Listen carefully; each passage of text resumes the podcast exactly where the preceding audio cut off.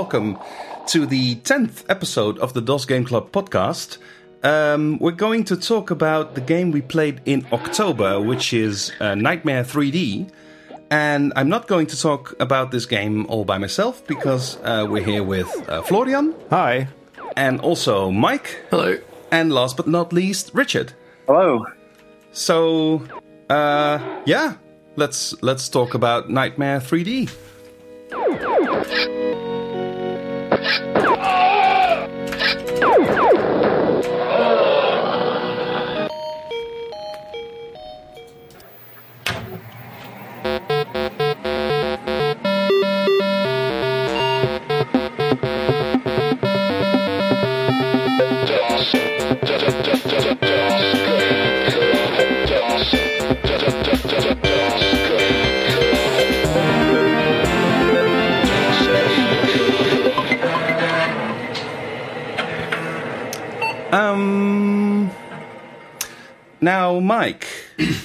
I Yeah. think I think it was you who who suggested we play this game. Yeah. Um, and in fact, I can remember that from the very start of of uh, us starting the DOS Game Club, you have been requesting that we should really really play this game. So I'm very keen to to learn why why that is. Why why did you want us to play Nitemare 3D? Why did you want us to play this game? I, have to be honest, it was kind of a joke that backfired. But um, yeah, Well, w- was it really though? uh, yeah, sort of. Uh, I mean, so I, I played it when I was a kid, and it's it's probably the uh, the game that I remember most vividly from my childhood. Um, But I was also quite aware of, of what it looks like these days. um, yeah, so But you weren't at the time, presumably. Well, I don't know. Yeah, I, I guess um, it, it's hard to remember. Like, I, I definitely played Doom 2 when I was growing up, but uh, it's hard to remember uh, when that was relative to when I was playing Nitemare 3D. I have a feeling Nitemare 3D came first, and I was very young. And after school, I'd go uh, to my friend's house, the one with the, the 486, and we'd play Nitemare 3D until dinner time, I guess. Um, I, I think, yeah, probably because well, I mean, I was young and naive. That was the best, the most cutting edge uh, graphics that I'd seen. So it it's it was terrifying. It was realistic. Um, yeah, not not quite so much now, but Were you were you properly uh, scared by this game? oh yeah, yeah, definitely. Um, I mean, I, we were really young. Um, Yeah, but that's yeah. that's great though. I mean, because I think it is uh, well, it is a horror game, uh, even though it's a bit. I'm not sure how serious it actually is because it all feels a bit, yeah, B movie style. yeah, Uh, but you know, we played it for October because of the uh, well, the, the the spooky theme. So it it it it sort of worked then, at least for the child that you were. yeah, yeah. Um, no, I'm pretty sure it's not serious because I think is it on level nine? Well, on one of the levels, um, some of the monsters start dancing, and you have to um, you have to go and turn off the record player to get through a door. Um, oh, but that's great though. yeah, it's pretty cringeworthy, especially uh, with those sprites. Um, but yeah, it, it was kind of scary. I remember being particularly scared by level two, I think, which is the one where you first get all the witches, and um, generally just the witches are, are horrible, and even even now they're a bit scary. Although it's more because. Uh, it's, it's not because you're frightened of, of the supernatural so much as you knowing that you're going to get killed in one hit. Um, Yeah, yeah, there are a kind lot of enemies though in this game, yeah, yeah. It's there's, there's a lot of variety. so that's good. Um, did did any uh, did any one of you play this game before, other than Mike? I mean. I didn't. No, I've never even heard of it, to be honest. I've heard of Hugo, but never never come across this back in the day. I'm I'm exactly uh, the same, Richard. I uh, I've played the original uh, Hugo's Haunted House of Horrors. I think it's called something like that, um, which is by the same developer, and also features a, a, a, a, a what do you call this? Like the the avatar, the the primary Protagonist? yeah, the protagonist is also called Hugo, so I, I suppose it's in the same universe.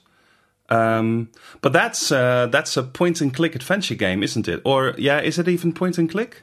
Or Parser is it- based, I guess. I'm not sure. I think it was. Yeah, I think it's- yeah. I remember only one one part of this game that was um, smash pumpkin to get uh, the key for the house. So I guess it was a text-based adventure, or uh, actually a parser-based graphics adventure. Yeah, it was kind of like a copy of the Sierra, the early Sierra one, doesn't it? The same sort of engine. Right. Yeah. I think he sort of walked around with the keys and that. completely different game though than than this, which is a a, a first person action shooter game. So that's quite um, a, a different path from from the earlier games. I think he made three three of the Hugo adventure games. Um, and by he, I mean uh, David P. Gray, which is the developer of this game. Um, quite remarkable, actually, that a single person made the whole game. That's uh, that's quite an achievement, I think. Uh, even if you don't particularly, I can see how the game is flawed. It's still, A bit. I mean, it's still an achievement that that a single person pulled this off. Yeah, I think. Definitely. Right. Yeah, and, and I- I think the game look doesn't look bad at all. I mean, the graphics. Um, or I, I, I think Toasty said that there is an older version. I don't know what that looks like, but the version I played looked pretty decent for the time it was made. What's up with the versions, Mike? Uh, I'm not really sure, but I know that that was one of the points of confusion. Um, quite a few people managed to get hold of an older version. I think if if you have something uh, something like less than 1.2, you end up with the sprites, or maybe less than one. Um, and the sprites are quite pixelated and not anywhere near as good. But the models, I mean, the models aren't uh, amazingly high definition either, but but they they make a huge difference to the gameplay. Um, But I'm not really sure if there are any bugs or anything that he fixed. I mean, presumably he added or changed things between the versions, but I, I couldn't see uh, any noticeable difference. Maybe one was um, one was only uh, usable on DOS, and the other one was on on later Windows, or, or the other way around. I don't know. yeah, I think I think it was for the Windows 3.1 actually. Right. So the the quite quite an old Windows. Well, not at the time, obviously. Uh, but yeah, um, I think I think both of the versions run in DOS. Uh, and yeah, Windows 3.1 was also a DOS program and was also able to run DOS programs. So maybe he just tweaked a few things to make it run right. I don't know. Yeah, I suspect it was that. I think it's essentially still a DOS Yeah. game. Yeah. Uh, interestingly, you can actually access the DOS version. Uh, I, I didn't realize this until uh, Richard pointed it out in the forums that you you can use the installer. So his website, uh, you can still buy it from his website, and you get a Windows version. But if you run the installer, then just before you reach the end where it fails, um, it will actually unpack all the DOS files, and then you can transfer it to uh, something like DOSBox and run it, which is pretty cool. Ah, right. Yeah, see, so the, it's really a DOS game, Yeah, just wrapped in a wrapped in a way that Windows understands. yeah. Right. Yeah, because he does. Uh, David P. Gray, he does still offer this game on his website, Yeah, even though this, I think, this was his last game, uh, as far as I can tell. Anyway. Yeah, just some sort of jigsaw programs or something now. Is that right? Yeah, yeah, exactly. So, yeah, I think what happened is he, he first made the three Hugo adventure game games, which were, well, to my, I'm not sure how popular these actually were, but I, think he distributed them as shareware games, and I think they were somewhat successful. Yeah, the the first version I encountered was a shareware uh, version, I think, Yeah, uh, on like on a floppy disk on PC World magazine or something. yeah, this was a, a big thing in the early 90s to distribute uh, shareware versions of your game along with magazines and such things. Because, yeah, internet access was not really uh, widespread. So people would buy these magazines and they would come with floppies and later CD ROMs having all these shareware games on them. Yeah, I kind of miss that. Yeah. yeah. Well. well, uh, the, the last game we talked about, Commander Keen, it was distributed in exactly the same way. So uh, so this game is sort of yeah in the same vein, in the same uh, uh, tradition. Though Keen had an actual publisher, and um, Nitemare 3D was all done by uh, David P. Gray, right? Even the distribution. Yeah, I think As far as far as I know, I might be totally wrong. I'm not sure either, but uh, I get the impression that David is the yeah the guy pushing all this. Uh, it's it's really quite impressive for a single person to be able to distribute your game back in the day to all these people. I mean, there were no you couldn't put it on Steam or anything. so Yeah, hugely. Yeah. that's quite. Um, I think the whole game is an achievement. Uh, everything about it. You're right. Um, I mean, we look at it now, but uh, from a different perspective. But really, given like the the time and uh, yeah, how little resources he would have had, I think it, it took him just was it about a year to make. I I think a little longer actually. Okay.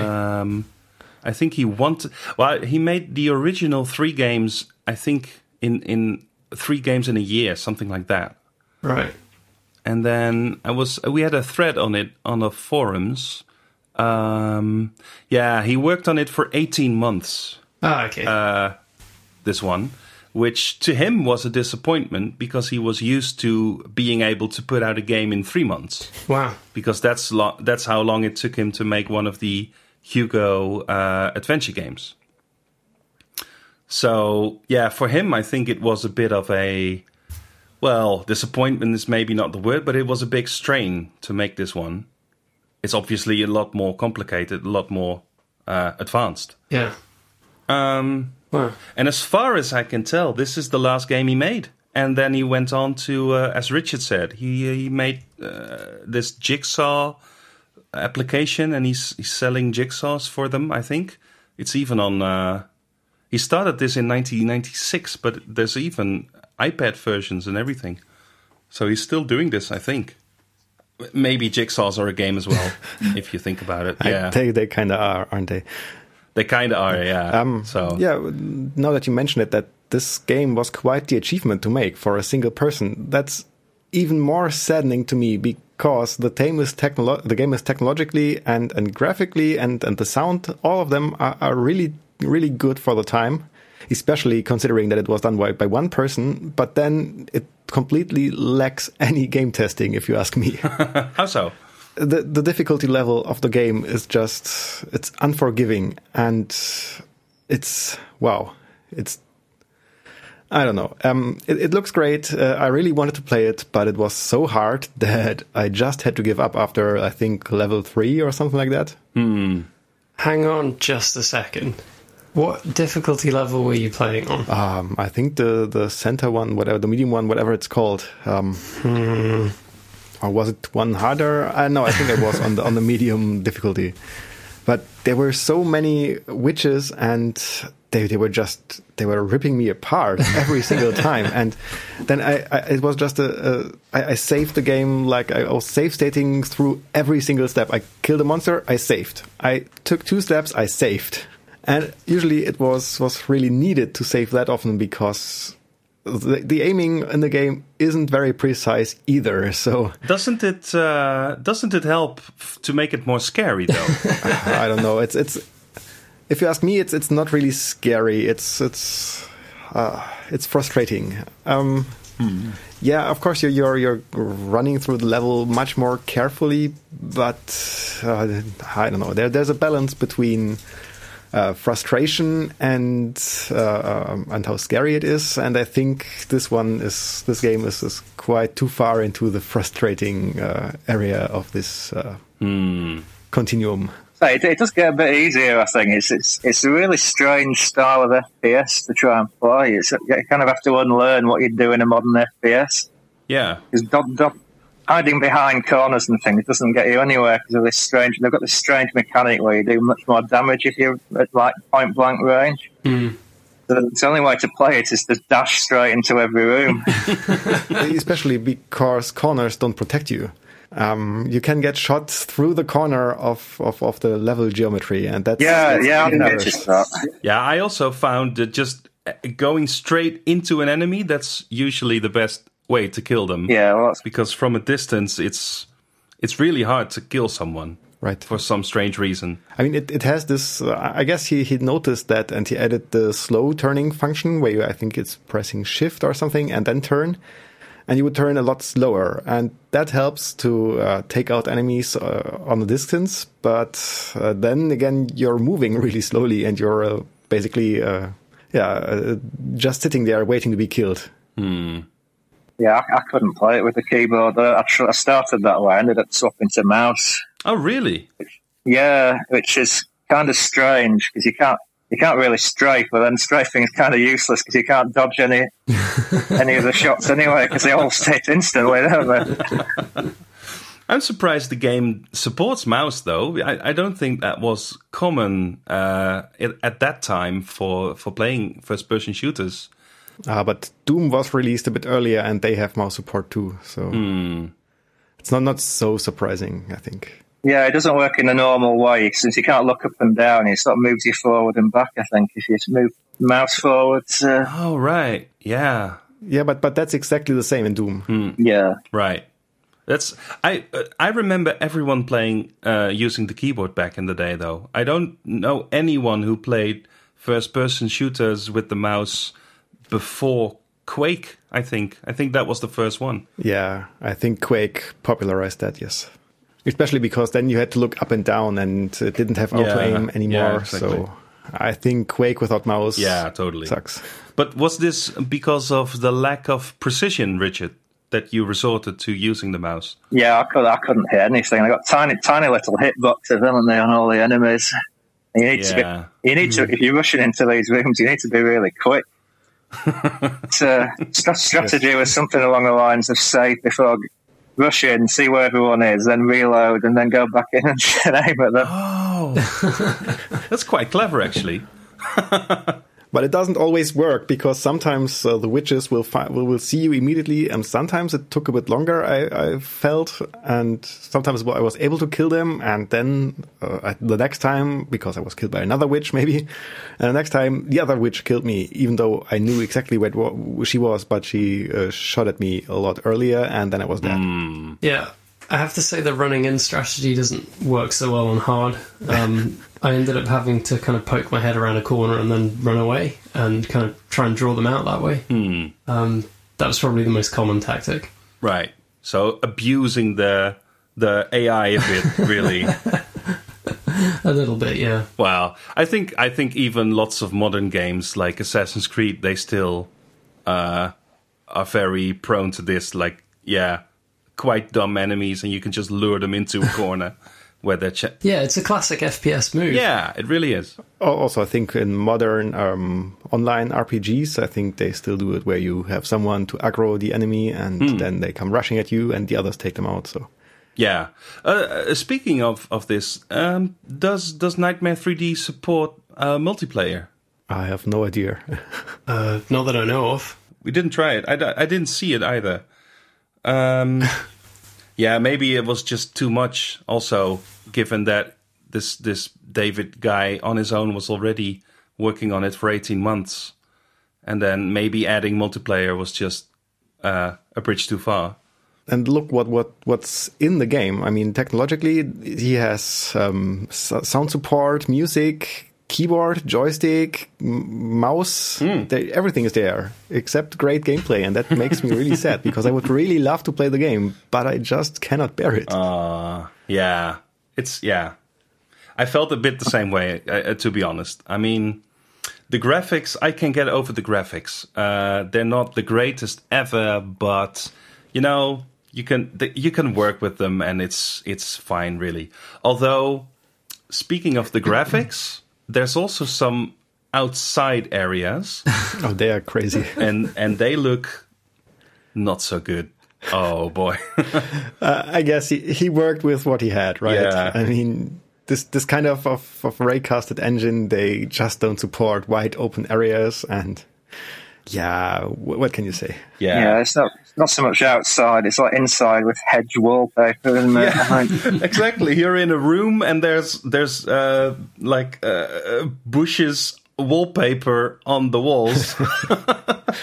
yeah, that, that's how it works. Um, I mean, I, I thought maybe he could have transitioned the um, color of the sky while you go through the door that takes you outside, but this kind of engine basically just doesn't allow to have um, textures on the floor or on the ceiling. Hmm. But at least he could have changed the color while you walk through the door, Yeah, so that that the sky is not. I think it's gray, uh, just like the rest of this of the um, ceilings. yeah, I guess he could have transitioned that to blue or dark blue or something like that. yeah. It is nighttime, I think, in the in the in the whole game. I'm not entirely sure. Does it, It's hard to tell. is is there a time span? Yeah, it's hard to tell. I think it It's- is because uh, you can see if if you imagine walking out of a kitchen into the garden, then the uh, the doors show uh, a black background with stars and, and lightning. Ah, yeah. But it, it feels like you spend days or maybe even weeks in this house, but it's actually all it's all on one evening. Really? Oh wow! Well, I think so. I mean, it's constantly nighttime. So yeah, that's true. Well, the house is technically big enough that you could spend easily a month trying to escape. the house is is absolutely huge. The whole game is is set in a single house, but it's it's really really big. yeah. or maybe lo- the player is really, really small. We don't know. No, but there's loads and loads of rooms and and floors and how many floors are there? It's uh Lots. yeah. Yeah, there's also an underground uh, labyrinth, I guess. Yeah, it's pretty huge. Yeah. Um.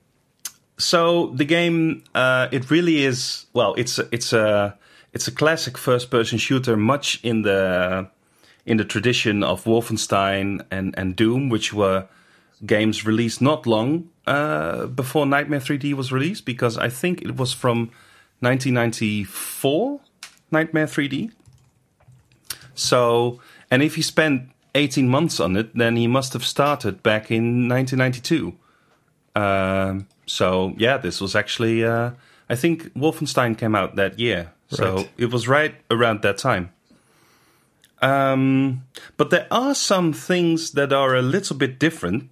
Um, I mean, a lot of things are the same. Uh, you have your your own face down where you can see your health, and you have the the gun sticking out in front of you, and where you can fire the and the control scheme is the same as well. I think for the most part. Pretty much, yes.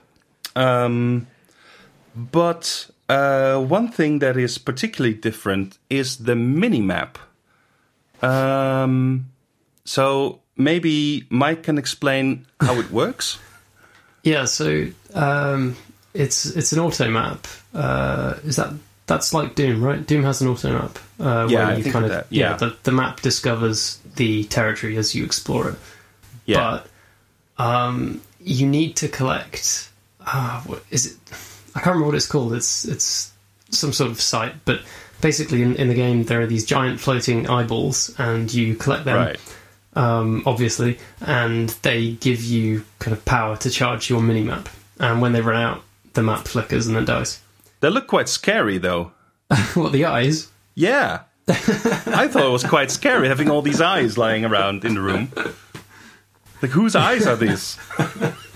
But there's also the, the crystal spheres, and I couldn't uh, tell them apart uh, for the whole time I played the game. I never knew uh, pick up this will it give me the what was it gr- red or blue ones, and That's interesting. Yeah, so the, the crystal balls give you uh, knowledge, I think, which is um, an understanding of where the enemies are on the map. And you can actually use this without using the mini map. Um, Right. but yeah, I- I don't I, I don't remember having any difficulty distinguishing them. But um, uh, maybe it's just a matter of learning um, what the items really do. yeah, I mean, of course, I, I could distinguish them visually, Right, but okay. I never learned which one gives me which. Oh, I see. So did you not find them uh, key to the, the gameplay at any point? Um, I'm not so sure. I mean, I checked the minimap to see what areas I hadn't um, explored yet, but uh, I'm not. I don't think I very often enabled the feature where you could see the enemies, and especially not on its own. If I enabled it, then always while I always also had the uh, minimap enabled. Right.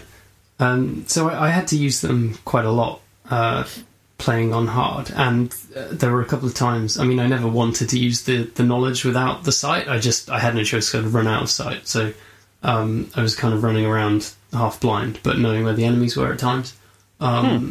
Yeah, I did. I found them really useful, and and generally, like I, I think it's a really cool mechanic that I. Uh, I mean, we've seen mini maps in other games, but I've I've never seen that. Um, and yeah, I think it's it's one of the things about Nitemare 3D that makes it kind of distinct. Yeah, I I, uh, I guess completely agree. One one thing I, found, um, or maybe maybe not so interesting about that was that I never actually ran out of any of the two um, substances that I needed because the real difficulty was in not getting killed and yeah. uh, exploring was was secondary for me. so I guess we're back to the balance. Um, yeah, I, I, I agree. I think the balance suffers uh, a little bit, and, and, that's really sad because all those features would have made it a really, really decent game, and I guess I was, would have really loved to play it. Next time, play it on hard mode. um, well, the levels are incredibly hard to find your way around at times. I definitely was running out of the map power up at times. Yeah, me too. I had the same problem, Richard. I I was just getting lost all the time. Like secrets everywhere, aren't there? And shootable walls and yeah, it's it's really incredibly. It's like a labyrinth where everything. Well, things things also look very similar, so that confused me because I was never sure if I had been in a room before or not, and then. Yeah, and then because of all the constant secrets. And I think also this is quite a big difference from uh, Wolfenstein, for example. Mm. Um, I think some of the secrets are actually needed in order to finish the level. Yeah. Yeah. So they're not optional extras. You actually have to find the secret exit, which is just the exit. Uh, in in one case, there's actually um, a secret puzzle that you need to solve to find a level. Right. Um, there's a secret level on episode one. Uh, between I think it's between levels four and six. Hmm. Yeah. That's quite hardcore. Yeah, That's... no, it is. It's. I mean, if you think about it, it's actually a lot I mean, this kind of thing is generally avoided at games because it requires a lot of work to make a level, and then to have perhaps ninety percent of your players just not play it at all. Yeah, that's that's huge. Definitely. Um, but sorry, if we if we can just go back to the secrets, I'm really curious to know what your experiences of them were because I, I mean, I, I played this as a kid, and I can't remember when we first discovered them, but playing them this time, I just kind of took them as matter of fact. You know, I was completely aware that they were there hmm. and knew what to do. Um, I'm wondering what the experience was like using those for other people. There's in the garden area, I think in the in the first garden area or something like that. There was uh, I was running around for I think 20 minutes, and I couldn't find any place that I hadn't researched. And I think you told me on IRC, uh, yeah, look in this area, there's something there. And I was like, uh, no, I killed everything. Nothing is there. Are you crazy, man? And then I, I went around and I, I, got so frustrated that I start, just started shooting uh, randomly around the, the map. And then I hit one of those those walls that then just disappeared, and yeah. a bunch of skeletons came running at me. And I was like, "Oh, come on!" Yeah, see, that is that's hilarious to me because uh, the, exactly the same thing happened to me and my friend all those years ago. Um, I can't remember which level it was, but yeah, we just got so annoyed that we were just spraying bullets everywhere, and we just happened to be in the place where one of these destructible walls walls was. Um, I mean, I, I, don't know if that's coincidence or maybe it's just fantastic level design that he manages to frustrate you that much. No, but not only that, he makes sure you're in exactly the right place when you blow your lid. but also, you got not frustrated enough to quit before you actually tried that. yeah. So maybe, maybe he's a real genius. Yeah. yeah. Forget Jonathan Blow. He's the real Einstein of game design. But just running around and shooting randomly, that's that's how I played by default, really. So I, it didn't took me long at all to find these destructible walls because I was just oh, firing anyway. Come on, I, I, know you're lying because there's not enough ammo for that. At yeah. least not in the first two well, levels. Uh, it's kind of true, but uh, in the in the garden area where this secret passage was that we're talking about, there are these huge hordes of uh, skeletons. Yeah, and I was kind of going crazy on them. So I think by accident I just hit one of the walls and and the passage opened. So I never really got stuck there. It was just a completely, uh, and I actually noticed it. So then I knew, oh, you can destroy the walls. So uh, Oh, Yeah. may- maybe I was just too good at the game. I think I never I think missed. that's yeah, that's true. That That, must that's be a it. much much better explanation. I like that one better. That's it's a good point though. I think the first time you encounter um, the destructible walls is when you go in, out into that garden and there's a line of skeletons, and just behind them there's a, a destructible panel, isn't there? So yeah. that is that's that's not bad level design. At least he makes sure that you're very likely to be aware they exist, if not telling you or giving you any hint where they might be. Yeah, I've got the text. The textures are slightly different, aren't they? They've got the, like the hedge. It's got little berries on all the destructible walls. Yeah, It took me ages to spot that, so I was doing the same, just shooting everything for a while until I figured they were slightly different. that's yeah, that's how you do it. I think, and also in in other games, uh, shooting a wall is usually not what you do to open the secret. Us- usually, you press the open door button. well, there are some of those as well. it's a bit weird. Did, did anyone notice the uh, the is it the pupil the the center of the eye lights up when you're not by a destructible panel but by a panel that you can open with the spacebar? Yeah, I, I, I s- well, I saw it in the instructions. I can't say I used it. Because I, I find that incredibly useful. Uh, can't be bothered reading instructions. Come on. Um, another thing that's really different um, is that there's more uh, there's more interactions um, because uh, you can't just shoot. Well, you can shoot and you can open doors and such, but you can also go up and down uh, ladders or something or t- stairs. I'm not Stairs at least and elevators. Yeah. elevators yeah that Yes. this house i mean i was earlier mentioning how large this house is this house has has elevators i mean come on Lots of them. who lives I mean, here come on. It's it's it's 90s level design. come on. It doesn't have to make sense. But yeah so there's uh th- there's this extra uh extra interaction uh, thing you can do where you can go to a different area of the map that's normally not uh, th- does the minimap also change if you go uh, to another level i think it does From memory, I think it's basically just a teleporter, Yeah. right? That's disguised as a stairwell or an elevator. Go on, I was going to say, I think there's a new level on the map, isn't there, most of the time, anyway? I think it takes you to a different area, um, Yeah. but sometimes it's really far out of the way, which can be really disorientating when you're when you need the mini map. Yeah. And then you're out of eyeballs and then you're just stuck. Yep. well, I think, now that I think about it, I think he came from uh, uh, making these adventure games. So he must have had a really uh, a puzzly mindset. So I think he wasn't coming from the typical action angle. He was thinking, how can I, well, not trap the user, but how can I make challenging puzzles for him?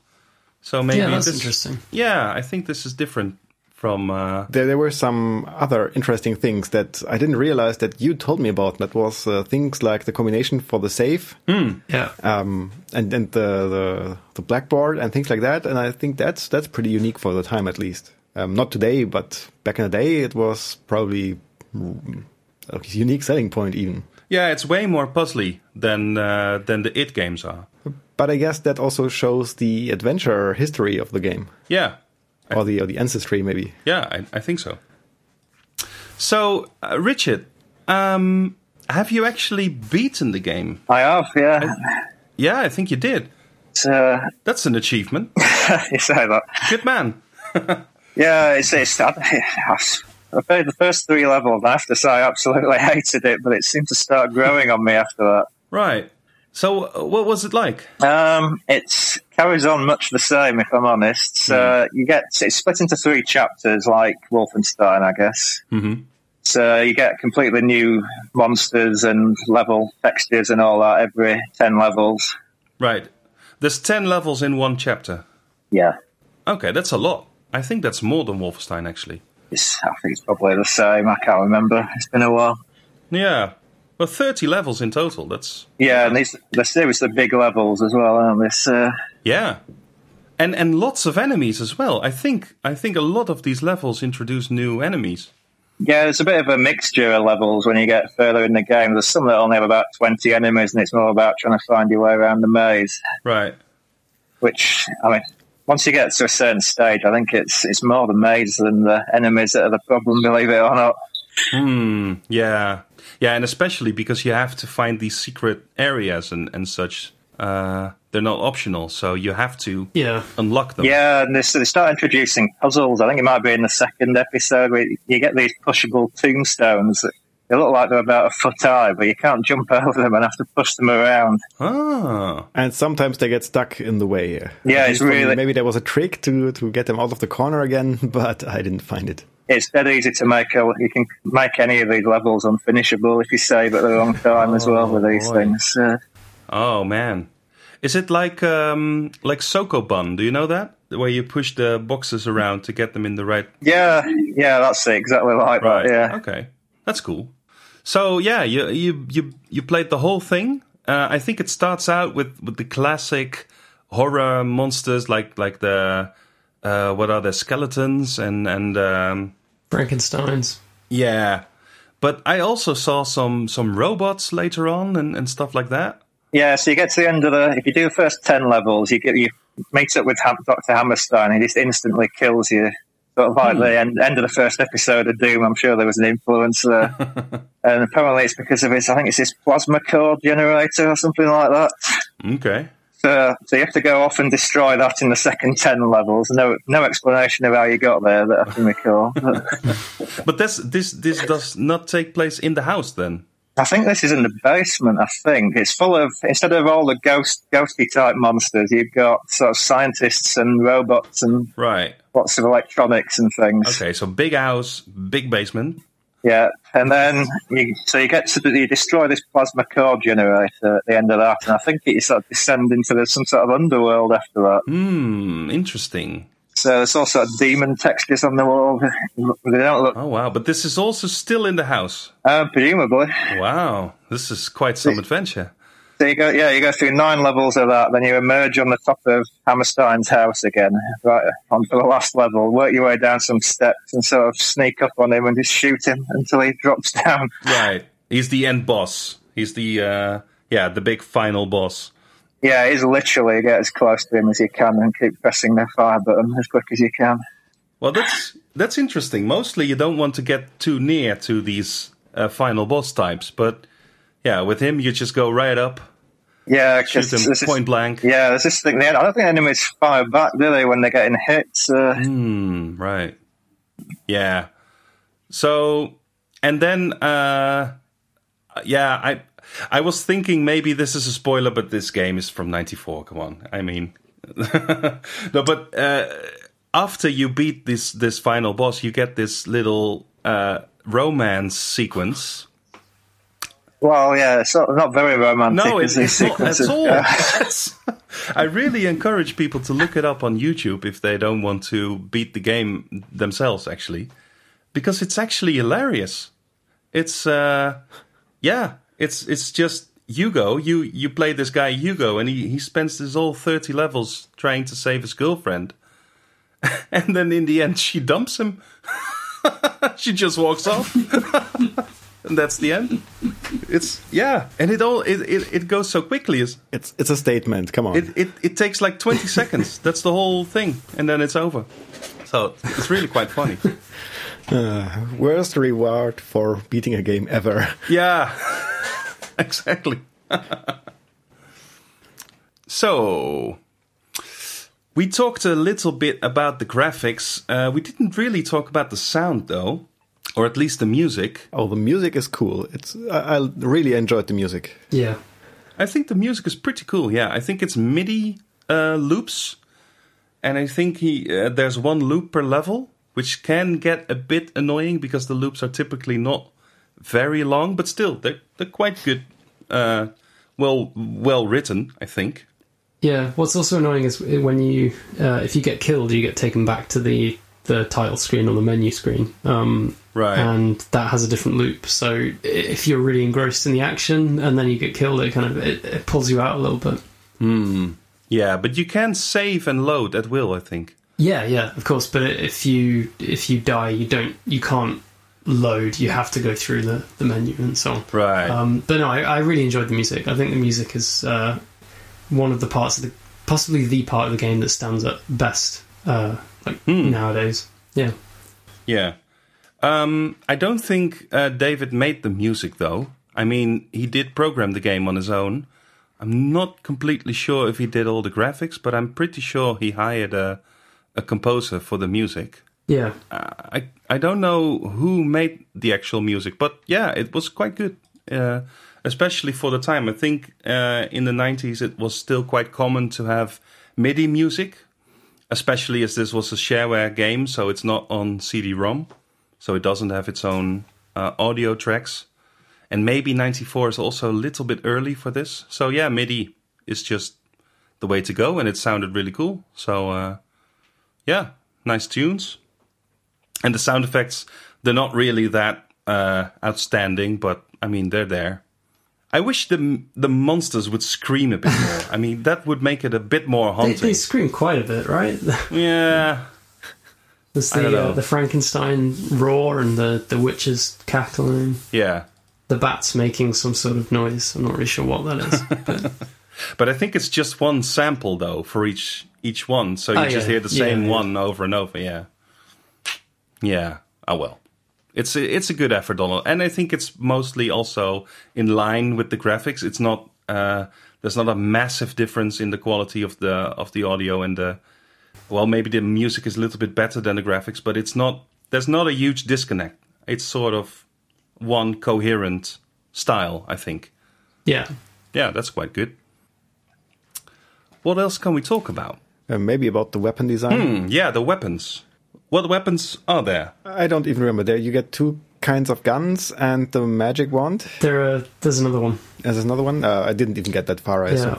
Um, but what's really strange to me is that you need a special weapon to kill certain enemies. I mean, you can. And it took me like like several hours to realize that I could actually kill a witch with the um, standard gun that you get right in the beginning.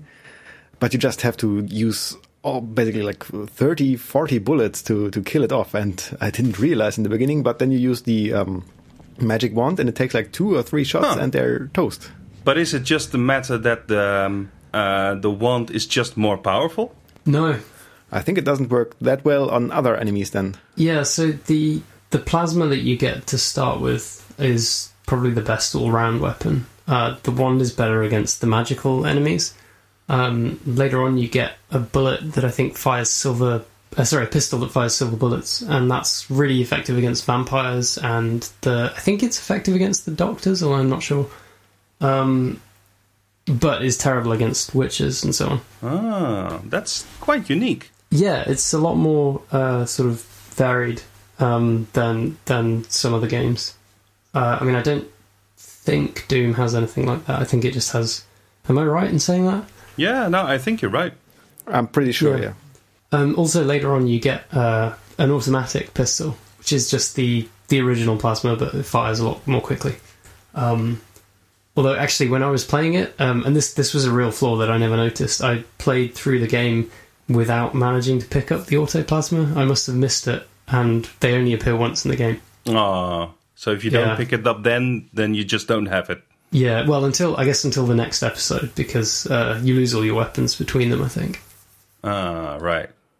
But that's also pretty uncommon for first person shooters. I mean, maybe you miss the, the gun in the first level, but then, I mean, like 10 minutes later, you get a second chance to get the same gun, and the game basically makes sure you never Yeah, uh, miss any of the important weapons. But in this game, if you don't look around uh, carefully enough, you can play the whole game with only the um, plasma gun that you get in the beginning. Right. Yeah, I think um, modern games avoid that by doubling up guns as ammo, don't they? So you, you might pick up the same gun again, but you won't you won't get anything other than just uh, an extra clip or something. Right. Yeah, and also enemies they drop weapons in in modern games, but I don't think that's going on in this one.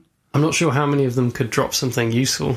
I mean, don't don't witches need magic wands either? I- uh, They seem to use their hands huh, weird witches. in this one. and the Frankenstein has a sword, I suppose. Yeah, no, that's a good point. Um, it was just brought to my attention uh, that the music was composed by David B. Schultz.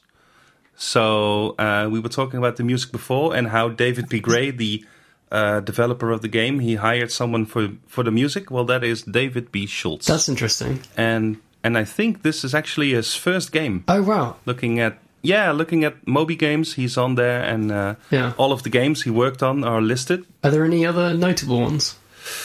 I'm not sure. I'm looking at the list now. Literati is one. The Infernal Tome, Rings of the Magi, Dark Seed 2, Quiver, uh, a few Seems to be card a- games, Hearts. A strong fantasy element to, to a lot of these. That's cool. yeah, but also a lot of card games like Hearts Deluxe and MVP Bridge Deluxe and Solitaire and. But yeah, he uh, he lists uh, several games between 1994 and 2001. So uh, yeah, he did he did quite a few. So that's the music. Well done, David. Did um did he or David Gray do the, the sound effects or someone else? Doesn't say. Um, he's listed only for the music. So I'm guessing David P. Gray maybe did the sound effects, but not completely sure. Um, and it also says here that uh, Denise M. Tyler did the uh, graphics. So Well, it says artwork. Um, yeah, artwork. I'm not sure what that means. Do they mean the manual artwork? I don't. I think they just mean Ah, graphics in the game. there- there's someone else listed for the manual design. So Yeah. Not completely sure, but well, anyway, it's it's yeah. We say it's a sole effort, but it's not entirely a sole effort. Uh, there were some other people involved, like Denise and David, and Christine as Rose did the manual, and Raven Lee E gets a special thanks. So, what a name, Raven Raven Lee E. But yeah, uh, still, David P. Gray is the only one uh, who did uh, design the game and programmed it. So that's still the bulk of the, well, the actual game making, I suppose. Um, sorry for that credits intermezzo. Uh, um, I was just I was I, I was thinking that one thing that struck me. Um, David P. Gray he has a, a a page dedicated to Nitemare 3D, and he seems to be really proud of the fact that um, even though it's a first-person shooter game, it's also uh, family friendly uh, because there's no blood and no well, I think that's it. There's no blood. is there Uh, blood in Wolfenstein? Yeah, totally. Of course. I don't remember. There's, Ah, there's, okay. it's, it's horrible for for children. It's there's dogs coming at you, and then you stab them with knives. It's just terrible. So, uh, yeah, don't let your kid play Wolfenstein. uh, yeah, but this game is more, it's more lighthearted, I think, than most uh, shooter games. So that's uh, commendable. That's, uh, yeah, that's nice and different. Um. Yeah, in general, I must be honest. I think the game is not really that good, though. I think it's not regarded as a very good game, and Oh. yeah, it's it's a good effort. I can see how you can enjoy it as a child, but I think compared to the more classic shooters, it doesn't really hold up, does it? Yeah. I just I just saw in 2006 it got an award from some website that made it said it's the best 1995 shareware game. Wow. Ah, are, are, are they so sure about that? D- do you have any idea what they based that on? I'm trying to find out. Um, let's see. No, there's just an interview linked. Uh, I don't know. No idea. No. Well, yeah, I'm not sure. I I think at the time standards were a bit different, so maybe, yeah, But uh, I guess technically all the Doom games are shareware too. yeah. When was Doom 2 released? Uh, Wasn't that 1995 too? uh, I think. Well, this game was released in '94, and I think Doom was released in '93, and Doom Two was released in also yeah, also in '94. Opened Yeah, the Wikipedia page. So, yeah, he was he was directly competing with Doom and Doom Two, which is yeah. well, don't try that. Maybe that's why he aimed at uh, kids um, and a, uh, like a family game, I guess. Yeah, that's that's true. And also, I think the system requirements are lower um, because it says here that it runs on a 386. Uh, and I actually owned a, a 386 at the time. And well, Doom would run, but I would have to decrease the window size Yeah. to make it uh, not choppy. So Right. But has anyone tried that with um, Nitemare 3D? no, of course not. But if if David says it runs on a 386, then I trust him. right. I still I still think it's cool you uh, brought this to our attention, Mike. Yeah, I, I have to say thanks for playing it, everyone. Um, Well. I, I just like Richard, I had never heard of this game before, so uh, it was cool to know that that the same guy who did the Hugo adventure games, he also made a shooter. I think that's a, a cool uh, trivia thing for the DOS nerd that I am. so uh, yeah, we'll, we'll have to play some of the Hugo games sometimes because I was the other way around. I played Nitemare 3D, but none of the Hugo games. right, yeah, totally. Next October. Are they spooky enough? Uh, yeah, I, I think they're they're just as spooky. Uh, I, I think they're set in the same house actually. Oh, wow. So uh, yeah, no, they're. the- I, wasn't it called Hugo's Haunted House of Horrors, something like that? So Oh, yeah. I think it's just House of Horrors. Hugo's House of Horrors. right, but that's well, that's spooky. If that's not spooky, what is spooky? Um. We we don't do the usual would you recommend the game today thing. oh, right. Well, would you? Um. And why? Why? Ah. Justify your answer. And why? and why? Man, why? Actually, um, if you want to keep your sanity, maybe don't try the game. But if you want to look at, uh, take a look at, at what a game could look like in 1994 and what shareware developed by more or less one person could do, and you just want the challenge, then go for it. But there are many other games out there that I think are a bit more worthwhile to try. yeah. What do you think, Richard? Yeah, I, I, I, it's just not a bad game. It's quite it's quite unusual. I think it's there's a novelty value to it. I think in the way it plays, but I don't think I'd recommend anyone go back and play anything of this era. I think for the most part, other than Doom and the like, hmm. it's such a big step forward. It's got character, though. I think Oh, it has. so. Yeah, there's something to it, but it's um, it's a bit yeah. May- Maybe go try it, uh, play the first level, um, and then see if it's something you can bear or not. Well, I, I couldn't bear it after the first three. It, it, I think you need to go a bit fo- more before it grows on you. To be honest. yeah, I agree. So, so Mike, um, it it I think it has been quite a long time s- between you first playing it and and playing it now. Yeah. So, did it? Was it like um, how you remembered it? Uh, yeah, mostly. Um, I think almost exactly. A lot less scary, um, obviously, but yeah. What I, what I didn't remember was the the hitbox problem. That basically the aiming is difficult because of the small hitboxes. Um, the fact that the enemies can always hit you regardless, and and then uh, also that I found the the arrow key movement was quite jerky. Like the, the increments at which you move are huge, Yeah, um, and there is you can use the shift key to make this slower, but it, it's not really good for the combat. So that those are the things that make the combat difficult, and that's I didn't remember that. Um, that said, I think I'm going to stick by my recommendation that people play this just to um, yeah, uh, because it is uh, it it does have its problems, but it's a charming game. It has some pretty great music. Um, it's also an interesting crossover between a kind of puzzle game and a first-person shooter. There, there are a lot of uh, puzzles in it, um, but also there are a lot of strange things that don't necessarily happen in that many shooters, and certainly didn't happen in shooters around then. Things like uh, the power going out and you having to find a fuse box, um, and passing over to the other side, which I always found quite meaningful. Um, when I was younger, anyway.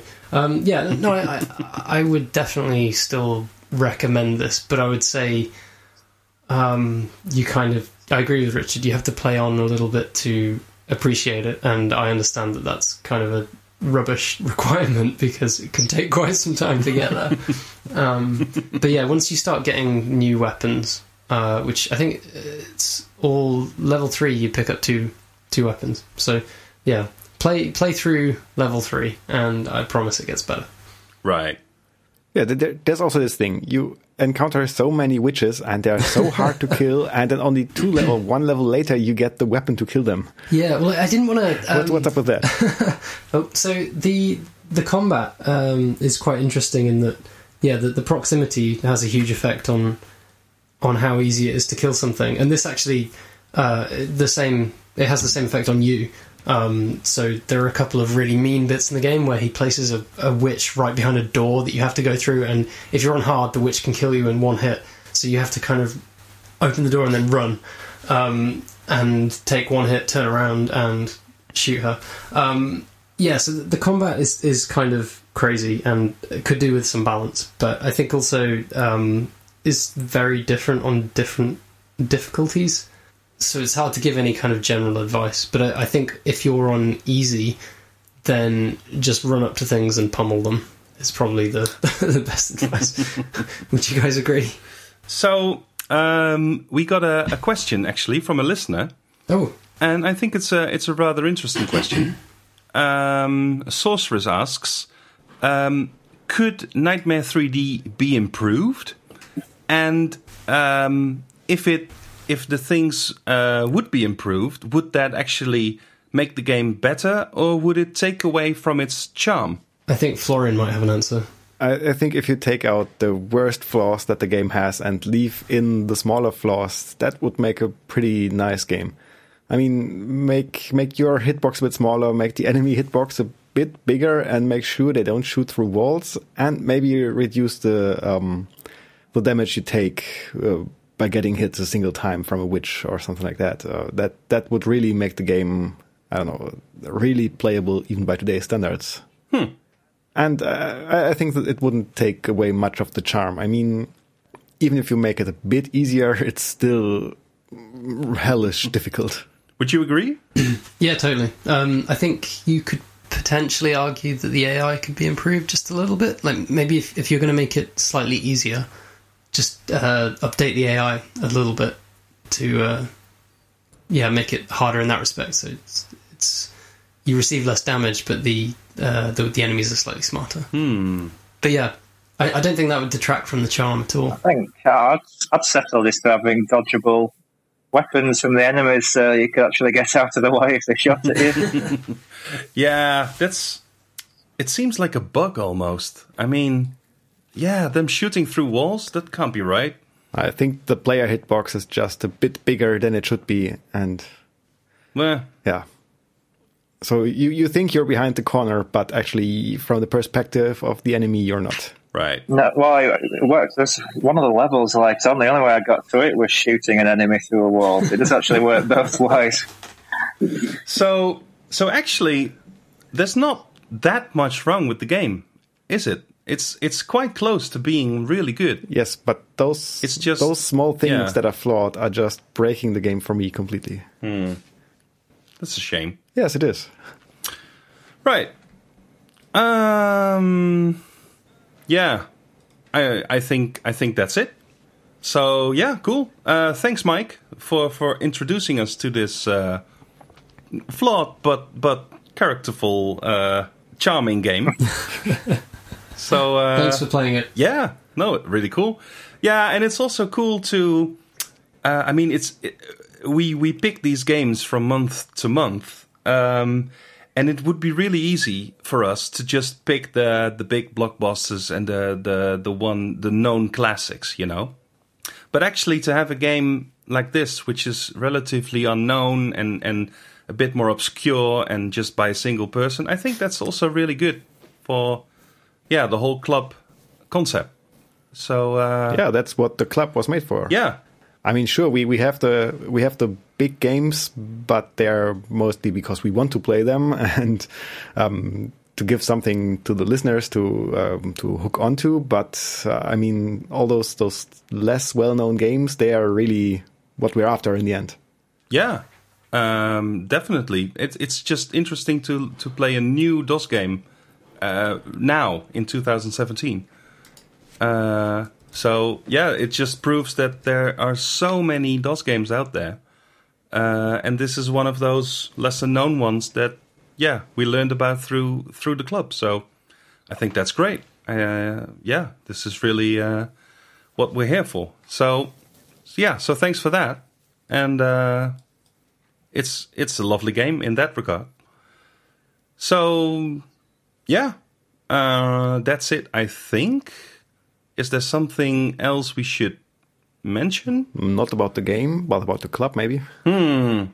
Yeah, because currently, um, well, it's early December. Um, we played Nitemare 3D for uh, uh, October, and in November we played uh, Grand Theft Auto, the the first one, the DOS game. Uh, it's I think the only DOS game in the series. Uh, it, of course, this series became a huge phenomenon later on, but the first game also was quite popular already. So, uh, yeah, so we'll talk about that one next in the next uh, podcast. Uh, and currently for December, we are playing uh, The Incredible Machine which is uh, yeah that's the game on right now. So if you're listening and and you want to join us go over to dosgameclub.com and uh, you can register an account and talk with us on the forums. Uh, you can also talk with us on irc we are on afternet. Uh, the channel is called dos game club. And finally uh, we have a, an account on twitter uh, also called dos game club. So yeah we try to uh, update you there on what's going on. Um, so that's for the club. Don't forget to mention that we also opened um, anonymous comments on the um, podcast episodes now. Oh. So when you go to dosgameclub.com, you can actually comment on all our episodes and Ah. not even register. Ah, that's that's cool. Yeah, that's a good feature. Um, so yeah, the only thing uh, I think we should say is that uh, in the well, right now in December we're playing the Incredible Machine, but in the next month, which will be uh, January January t- 2018, um, we will play Heroes of Might and Magic. Yes, though I, I think the, the poll was uh, rigged, maybe. Was it? Ah. No idea. I I tried to promote Master of Orion, but somehow it didn't work out. Well, yeah. I suggested maybe to add Heroes of Might and Magic in that list, and it just took off. And, well, what can I say? 54%. People like this game, man. Yeah, apparently. I guess so, uh, yeah, we're, yeah. I never tried it. Uh, it will be will be the first time I play it. I will probably love it. But man, Master of Orion. I'm sure we will play Master of Orion uh, one day. I mean, Promise. yeah. It's, there's loads of games in the backlog that we have to address at one point or another. So, um, so yeah, I encourage you all to to play uh, the Incredible Machine right now and and uh, join the discussion. Uh, we'll see you next with uh, uh, Grand Theft Auto, and uh, there's uh, Heroes of Might and Magic to look forward to. So uh, that's it for us, I think. Uh, thank you for listening, and uh, until the next episode. Bye. Bye. Bye.